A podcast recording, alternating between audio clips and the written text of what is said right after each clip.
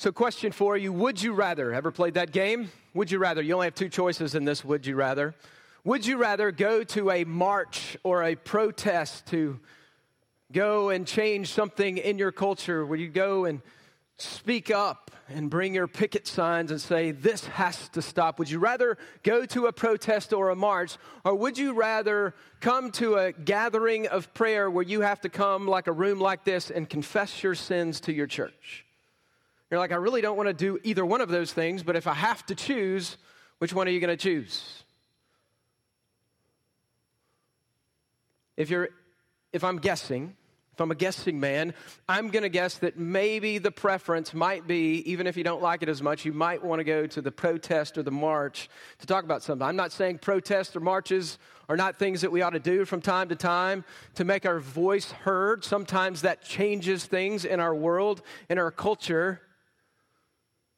But let me ask you this What are the things that really change your life? What are the really the things that change our world? Is it the ranting and raving and screaming most often? Or is it often, no, I need to come before the Lord and not point out the sins and the problems of others, but I need to come and confess myself? See, it's much easier, isn't it, to point to the other direction, to point at other people, and to stand in a place of judgment and say, that needs to change, even though sometimes it does. It's a lot harder to come clean with God. It's a lot harder to say, here's where I need to change. See, real change happens when we confess and we take ownership. If you look at the church over the last couple of thousand years, you know when revival in the church happens, like real revival, not the Baptist thing you did for a week. I did that. But when real revivals happen in people's hearts and lives, when marriages are changed, when relationships are changed, when sin is confessed and change happens in our lives, revival happens when we're on our knees confessing to God. Turn with me again to Matthew chapter 6. And we will look back at what many call the disciples' prayer, page 811, if you need it. Well, the words will be up here. And Jesus is going to talk, he's already talked a little bit about what a prayer of praise looks like, where we don't start prayer with gimme, gimme, gimme. We start prayer in the pattern of prayer Jesus shows us with praise for who God is and what He has done for us. Last week, we looked at the non negotiable for prayer, that it is the fresh air of heaven that we breathe that express our dependence on God. And it's non negotiable. We saw the life of Jesus and how he prayed and he prayed and we prayed. And we said that if the God man who is God in the flesh, needed to pray and sh- express dependence upon his Father in his life, how much more? How much more do we need to be a praying people? How much more do we need to be a praising people? And Jesus is going to come to his second class today as we look at this text on prayer, what it looks like for disciples of Jesus to pray. The second class is on confession. At least the second class we're going to take today is on confession you're going to see the problem. Why do we need to confess, you might ask? We're going to see the solution. What does God do when we do confess? And then real life application to not only what confession looks like vertically before God, but horizontally with one another. Look at Matthew 6, and we'll be in verses 9. Let me read the prayer again, the Lord's Prayer again, 9 through 15. Pray, pray then like this, Jesus says. Our Father in heaven, hallowed be your name. Your kingdom come, your will be done on earth as it is in heaven. That's what we took last week. Give us this day our daily bread and forgive us our debts as we have also forgiven our debtors. And lead us not into temptation, but deliver us from evil. Verse 14 For if you forgive others your tra- their trespasses, your heavenly Father will also forgive you. But if you do not forgive others their trespasses, neither will your heavenly Father forgive your trespasses. Look really closely at verse 12 in front of you and verse 14 and 15. Let me take that again. Jesus says to his disciples, a prayer that he would never need to pray, right? His disciples need to pray in this way Forgive us of our, what's the next word? Debts. See, I don't think Jesus is talking about a financial debt that we owe somebody. I think he's talking about a debt that we owe God. As a matter of fact, if you look at verse 14, you see the same word used and it's trespass. You turn to Luke chapter 11 and you see this word debt and it's translated sins. See, the debt that Jesus is speaking about here is the debt that we owe God for our sins. Do you catch that? It's an accounting term. This is what we see sin is a debt. There is a weight on us because of sins. And then it says, Forgive us our debts as we also have forgiven our debtors. Jesus is asking his disciples to confess in prayer to God their sins. Just like you forgive one another for the sins against one another, we ask God to forgive us in prayer. Remember something, though. This is not about salvation in this particular prayer. The debt that we owe, it's not salvation. Even though that is true, we have a debt of sin that we owe God. We've offended God, we're the offender, and we confess our sin before Him, and He does what? He forgives us. But it's a prayer of followers of Jesus, so it's ongoing it's restorative in nature. And so it's a believer in Jesus who has already been forgiven, initially asking for God to continually, daily bread, daily forgiveness, daily need.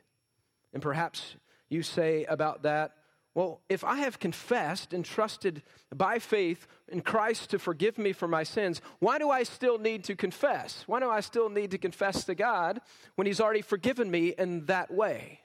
Well, let me give you an example. I have a couple of children. I have, I'm a father and I have children. I have a son, two sons and a daughter. And there are times in relationship with one another, he is, they are my children. There are times in a relationship, and it goes both ways, not just this way, but it fits the illustration.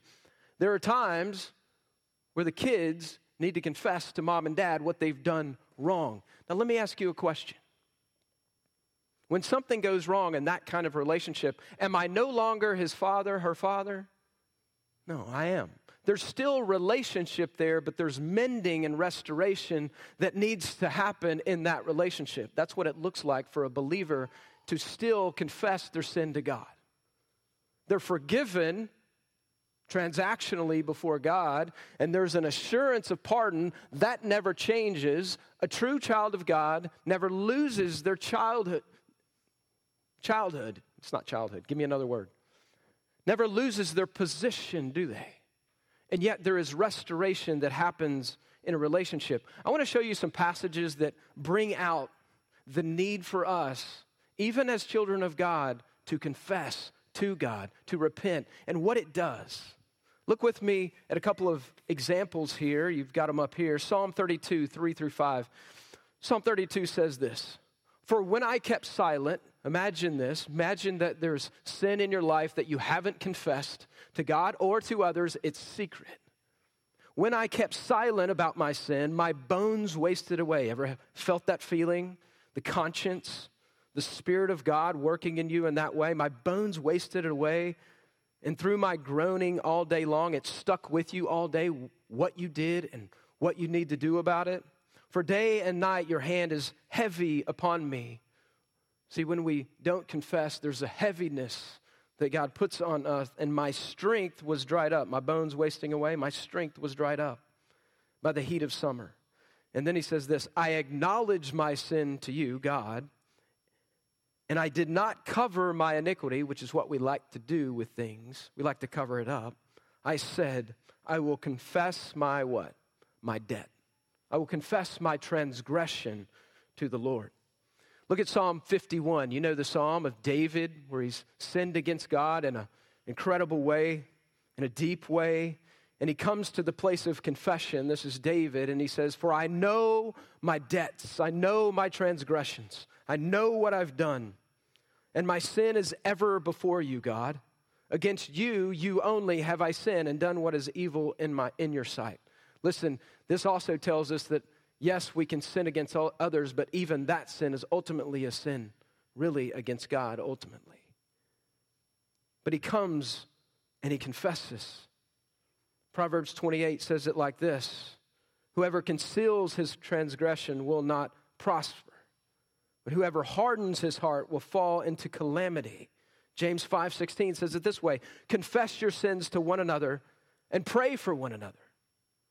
So not only do we confess to God, we confess to one another. You know that corporate prayer gathering that you didn't want to come to? The word of God encourages us to confess our sins even to one another. Can I ask you something? This is tough, right? This is heavy today. Praying to confess. But generally speaking, in just life in general, are you a person that typically can own your own part of the problem? Even though it's a little part, are you typically the person that can own it? That can take responsibility for something that's been done, even if it's shared? Or is that defense lawyer really strong in you? Maybe you say, well, it's not all my fault. Or maybe the answer is, I didn't intend to, so therefore I didn't. It's no big deal. Well, if you wouldn't have done this, then I wouldn't have done this. It, does this happen in marriage? Does this happen in friendships? Does it happen in relationships at all, or am I just the only one? I've used these, and perhaps you've used these as well. I did XYZ, but you did ABC. Perhaps the better question you might ask, if you dare, is to ask the people around you Hey, am I the quick one to confess and make things right? And maybe if they don't want to answer you, maybe that tells you the answer. Heavy stuff. And more importantly, in owning things, do you come clean with God? Do you come clean with God when really nobody else knows because you've kept it that way? Do you come clean? Here's your first thought today come clean to God with your sin. He wants us to come clean. And maybe you have to ask some deeper questions this morning. What are the reasons that I don't come clean? Perhaps it's fear fear of consequence, fear of shame. Perhaps it's pride. Figure out what are the reasons that are holding you back for coming clean to God. Here's the deal He already knows. That's what confession means. The word confession means to say the same thing back.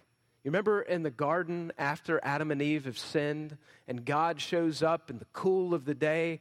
What does he say as the all knowing God to his creation, Adam and Eve, after they've sinned? What does he say? Where are you?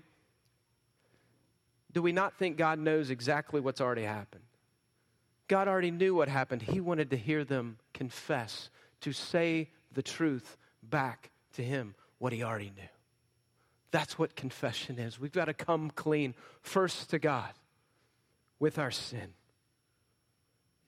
See, when we come clean, we go from darkness to light, and we have identified the problem. But here's the question What happens when we come clean to God? I mean, is God the kind of God that will, we come clean to and he just laughs at us because we're bringing our weak, weakness to him? Is that the kind of God we have? Is that the one true God? Is he the kind of God that says, I'm glad you came, but I still feel hurt, so I'm going to keep punishing you and punishing you and punishing you and giving you 39 lashes until I feel better? No, that's not our God. That's the way we often treat one another when it comes to confession. Is God the kind of God that when we come to Him, He's like, Well, what do you want me to do about it? I can't help you with that. You've got to figure it out. Is that the kind of God that we have? Answer no. What does God do with our debts when we confess them to Him?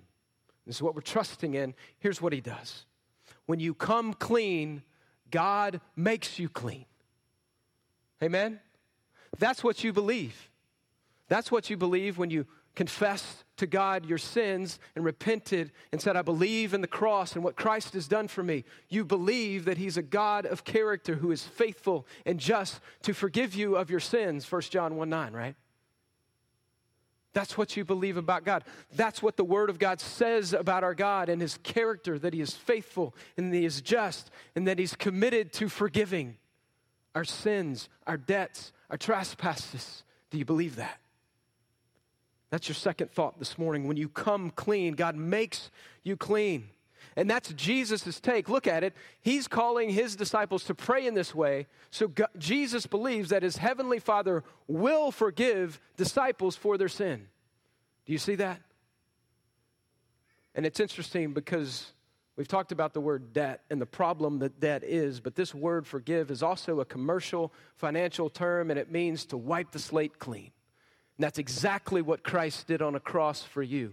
He said, It was it is finished. The debt has been paid. He's paid that debt for you positionally. Beautiful truth. See, confession and prayer moves the heart of the Father to forgive you because God is committed. It's not just his feeling about you, he's committed, he's promised you, and he's a God of truth. I did something to you a minute ago that you didn't know. Maybe you knew when you looked at those verses. Those verses from Psalms and James. I didn't give you the whole verse. I want you to look back at those with me. Psalm 32, you see it up there? I'm going to read the whole thing again. I will confess the last sentence there. He's talked about how his bones and his strength is gone because he kept silent. But when he confessed, what was the result? Look at the last sentence. When I confessed my transgression to the Lord, you did what? You forgave me. That's the beautiful truth out of this passage for us. You forgave the iniquity of my sin, so God forgives. Psalm 51. You also see it here in verses 12 and 13. After he's asked God and confessed his sin to God, his deep sin to God, by the way, if you know David's story. And he asked God to do something, restore me to the joy of my salvation. That's what confession does, y'all. It restores the joy in your life. There's not the heaviness, but there's joy that God gives us. There's a strength that returns when there's restoration in our relationship with the Lord. And then last, David says this Then I will teach transgressors your ways. What kind of ways? Ways of mercy. That there's no way I deserve God's forgiveness, but He grants it to me anyway. And now I'm not only going to be forgiven, now I get to tell other people about it. Proverbs 28 conceals, won't prosper, but he who confesses, here it is, and forsakes them will obtain what? Mercy, not getting what you deserve. Blessed is the one who fears the Lord. James 5 16 ends this way Confess your sins to one another and pray for one another. We confess. What's the result? That you may be healed. Do you see all this? These beautiful truths of God? He forgives, He cleanses, He heals, He removes the debt, He brings back joy, He restores, He uses, He gives us freedom. Isn't that beautiful? Have you experienced, let me ask you, have you experienced the forgiveness of God? Do you know Him? Or does the sin, the weight of that sin and debt still sit on you? It's heavy, isn't it? He invites you to his table to know him and be forgiven by him, not just at salvation, but also as a believer. And maybe you're here this morning Maybe you're here this morning and there's deep, dark things, and maybe nobody else knows about it. But like David and like the other psalmist, it is raking on your soul. And yet, out of fear, out of fear of consequence, that you're not confessing your sin to God or others. Listen, He forgives, He cleanses. And it doesn't mean that there aren't consequences because of our sin, but He restores and He brings life and freedom. So we come clean with God because of our sin, but when we come clean, you need to believe that God will make you clean. He is faithful and He is just to do that. Do you believe that? Can I tell you something else, though? As a Christian, when you look around, you look around at a world, is there much forgiveness in the world? or is there just a bunch of canceling? We don't do forgiveness very well in the world we live in. Never have, by the way. We don't, and, and we can put that out there, but it also isn't, is also true in our own lives, isn't it? We have trouble being forgiven and forgiving other people. We feel guilty and we have trouble receiving forgiveness, and we also have trouble extending forgiveness, but this is God's way. This is what God does for us. And if you look just generally at religions, no religion works this way. Where the Son of God takes your debt upon himself, that there's not this penance and punishment and this arbitrary thing where there's no assurance where God might forgive you.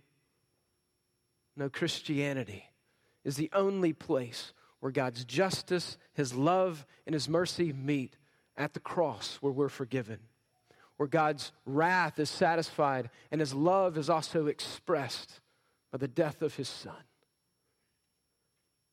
God takes the debt of sin, He wipes it away, He forgives us. It's, these are beautiful truths. We have a debt, He forgives us of those things. That's the solution. But how does God want us to live amongst one another? With confession to one another. Look at it in the text here. Verse 12, the assumption that God forgives our debts means this that we're going to forgive other people who are debtors to us. People who have sinned against us is the point here. And then you come to verse 14 and 15. Verse 14 and 15 aren't really part of what we would call the Lord's Prayer, are they? But it's, it's like cliff notes. Jesus is clarifying in verse 14 and 15 one thing, one subject in the, the Lord's Prayer. He doesn't do this with praise. He doesn't do this with thanksgiving. He doesn't do this with making requests to God, but he does do it with prayer. It's like he's saying, hey, just to clarify that statement, just as you have forgiven our debtors, just as we forgive our debtors, verse 14 and 15, look at it. For if you forgive others their trespass, your heavenly Father will also forgive you. Now, here's what he's not saying. Understand this. He's not saying that you can earn salvation or right standing with, with him by forgiving someone else. So if you go, How are you made right with God? Well, I forgave other somebody else, so God's going to forgive me, positionally or ongoing. That's not how it works. And then the second phrase, here's the warning, but if you don't forgive others their trespasses, neither will your Father forgive your trespasses. Here's the implication. You can't earn salvation, you can't earn fellowship with God by, just by forgiving people, but the evidence that you are a forgiven person is that you do just that, right? That's what he's saying in this text. When I look at verse 14 and 15, there's one parable that comes to mind. And it's a little bit later in the book of Matthew. It's Matthew 18, 21 and following. It's the unmerciful, unforgiving servant. Do you remember that one? Remember when Peter comes to Jesus? Only Peter would do this probably. Like, how much do I have to forgive people? Seven times? How's that? That's a good holy number. And Jesus' response is what? No, 70 times 70. And when Jesus is not thinking 490 times you're good, and then the 491st time you're not good. That's not Jesus' point. Jesus' point is you got to keep doing it. And then Jesus gives this parable of this king who was coming to collect debts. Remember?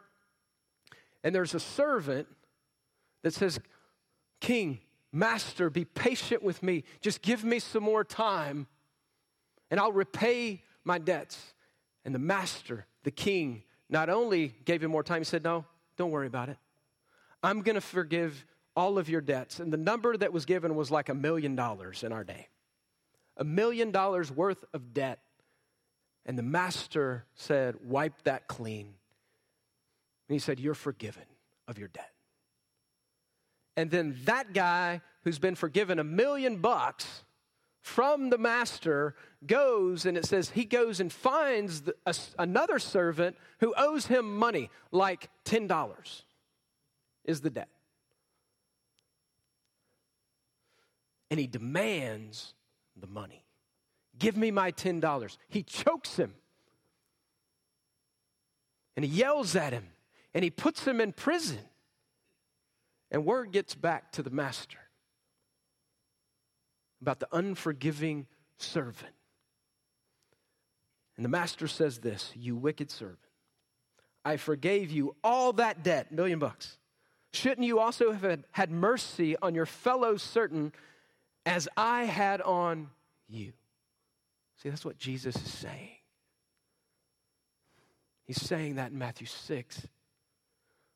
I have forgiven you much, more than you could ever dream. Will you not forgive someone for something lesser? And everything's lesser from there, by the way. I know, but you don't know, Pastor, what that person did to me. I don't. But this is the call of Jesus. This is the way of Jesus to have a posture of forgiveness.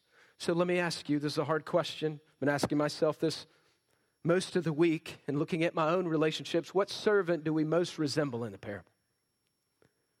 Is your heart posture at least forgiveness? For forgiveness of others. And maybe I don't know your scenario, and maybe it's hard. You don't know my scenarios, and we all have them, or we've all had them. Forgiveness is a hard thing. Forgiveness is something that's really misunderstood in a lot of ways in the world that we live in. Biblical forgiveness is a difficult things, and our lives are messy. You ever go fishing and you get the, the fishing line tangled up and you're trying to untangle it and you're like, I, I, you just try for hours and hours and you, and you, you can't get it untangled because you've made such a mess of it. And forgiveness in our lives with real relationships with fallen people looks like that sometimes, where you can't unwind that thing. So, what does biblical forgiveness look like? And just day to day, Ephesians 4:32 is really helpful. I want to give that to you. Ephesians 4:32 says this.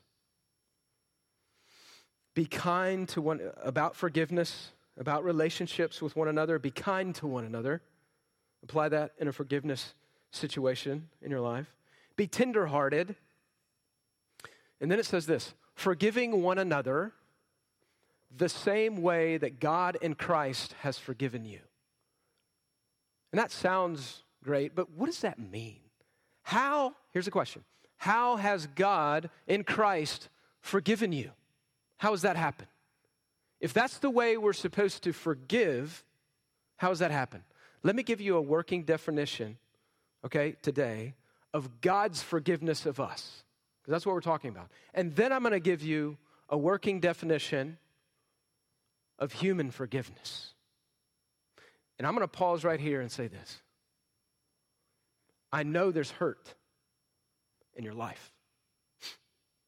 Relational hurt amongst other believers, amongst people in your family.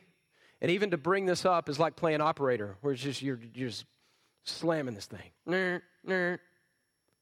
That's why it's so hard to talk about forgiveness because we're broken people trying to forgive broken people. And we live in a world that's doesn't really understand forgiveness biblically.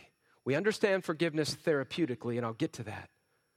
But biblical forgiveness looks different than the world. You've got to first start with what Christ has done for you on a cross. God's forgiveness is this a commitment. It's not a feeling, it's not a feeling. It's a commitment by God to pardon, to forgive graciously. That's the only posture that God has toward us. Those who confess this is important. Those who confess and believe so that they are reconciled to Him, although this commitment does not eliminate all consequences. I just want you to think about how a person comes to know Christ. You have God first who initiates, He's the offended, He initiates. His Spirit does work in our hearts as the offender. It starts with God. Salvation starts with God. And then a person does what? What does a person do when they come to Christ and they realize that they're sinners and they need Christ's forgiveness that He offers? They, they do a couple things. They confess. Isn't that what you did when you came to know Jesus? You confess that you were a sinner and God was holy. You confess that you needed Christ and His forgiveness of you. That's what salvation looks like. And so there is confession and repentance and belief that Christ would take his sins upon himself. There's a commitment and a promise from God that he would forgive you. Do you catch this? That's how forgiveness works with God. And so it involves two parties, at least. It's not just a feeling, it's not just this private thing. It involves real people. And that's hard, isn't it? And sometimes there's baggage, though, right? You may have come to know Jesus, but that didn't eliminate some of the sins in your former life or even the life that you live right now, does it? Do you turn to your spouse and go, Well, I'm forgiven by Jesus. You can't forgive me like two seconds after something happens? How's that working? Right? There are consequences because of our actions. It's important for us to understand that. Here's what human forgiveness. This is parallel. I'm trying to use Ephesians 4 to really outline what forgiveness looks like. And this is hard in a world of therapeutic forgiveness, but human forgiveness is also a commitment. If you've really forgiven someone, you've made a decision.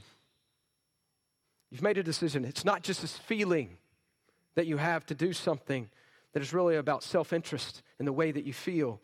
A commitment by the offended, commitment by the offended to pardon graciously the repentant from moral liability and to be reconciled to a willingness to be reconciled to that person, although not all consequences are necessarily eliminated. Thomas Watson, an old Puritan pastor, said it this way I am bound to forgive my enemy, but I'm not bound to trust them. So there are consequences. I want to unpack some things in those definitions. You can take a picture if you want. I'll give them to any of this stuff to you if you want. Give you resources about this if you want. It's hard to unwind, even in Scripture, how this works. First, I would tell you this. It's not going to be up here, but I'll, I'll just give it to you. God's forgiveness is gracious, but it's not free. It wasn't free to Christ, was it? He died for our sins. Our forgiveness is gracious, there's a cost to it. It's hard, it's not easy, it's not just flippant. It's ch- challenging, it's, it's painful. God's forgiveness is a promise and a commitment, not just a feeling that I have that I need everything to be okay, so I'm okay. It's a promise and a commitment that God makes to his children. Biblical forgiveness also, if it happens, when it happens, lays the foundation for reconciliation, which is a, what I would call a full forgiveness. And here's the hard one, okay? This, is, this one's hard. There's a lot of paper and trees been killed over this one. But in a real biblical sense, your salvation is conditioned, is it not, on your repentance and your confession to God as the offender to the offended. Is it not? We often hear this language in forgiveness world around forgiveness is unconditional.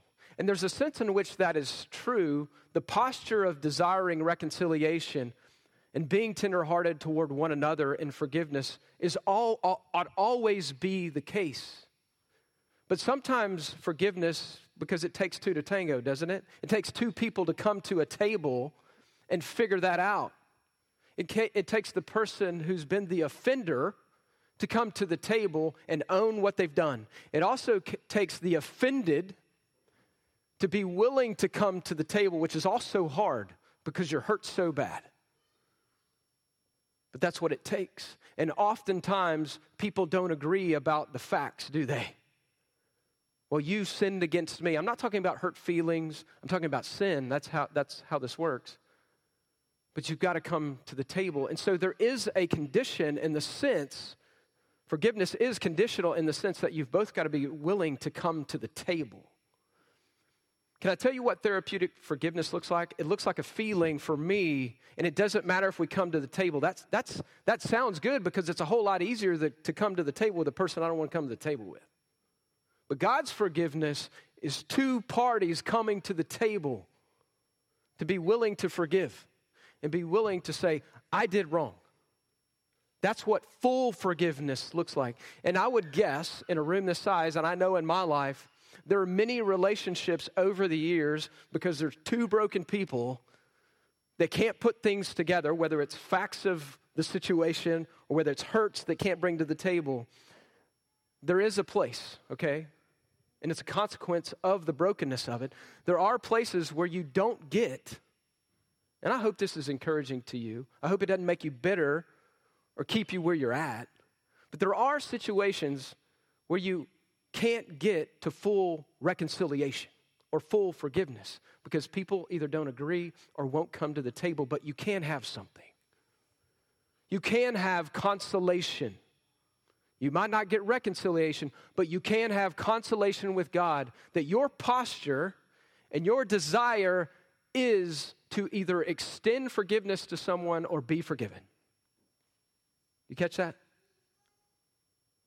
And listen, in a room this big, I'm trying to give you principles more than I'm trying to answer the call of your situation, whatever that might be.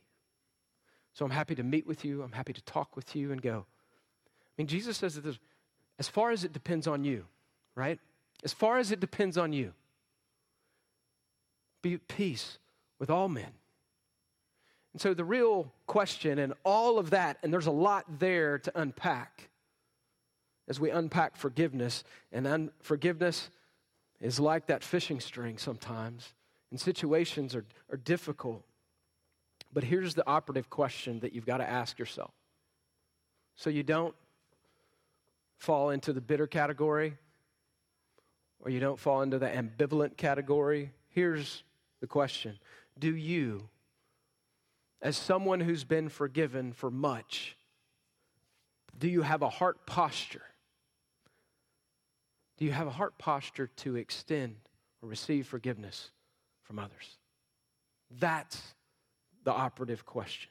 So we forgive others the way God has forgiven us. Somebody said it this way We're never more like God, in a good way, we're never more like God than when we forgive. If you think about the activity of God toward human beings every day, I'm just going to assume beyond sustaining the world, protecting the world, and knowing there's a whole lot of forgiveness that God extends, isn't there? Both in salvation and in restoration. You're never more like God than when you choose and commit to forgive. So, why don't we confess? We have a debt. What does God do? He forgives, and then He calls us to be forgiving to others.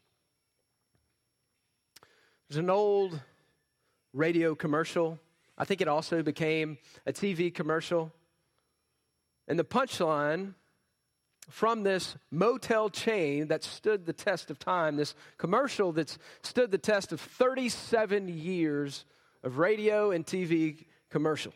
Started in 1986, and it was actually an ad lib from the voice guy and it just stuck. And there's been different iterations of the punchline from this motel chain ad. But it's one of the most successful radio commercials and TV commercials of all time, at least in the United States. Perhaps you might be cluing in to what it is. The punchline goes like this I'm not sure I can do it justice.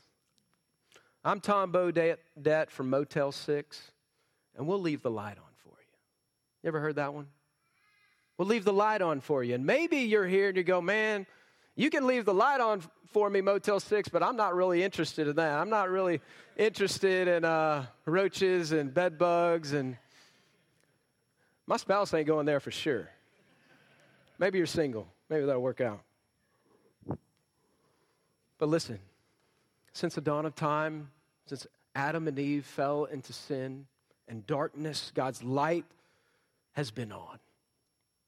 It's been on and it's been available for the weary, sin laden traveler who's traveling in the dark of their sin, who need the light that only God can provide, that need a place to find rest for their weary souls, need rest and ability to find forgiveness. And this light doesn't cost a dime. And it's better than even the best of places that you could ever lay your head. See, God leaves the light on for you, C3. No matter how dark the darkness is, no matter how much you say, God can't forgive me, He can. He leaves the light on for you. Your takeaway today is this confession brings you out of the darkness into the light so that you can rest in God's forgiving grace. Come out of the darkness, C3. Come out of the darkness into the light and find the forgiveness that can be yours.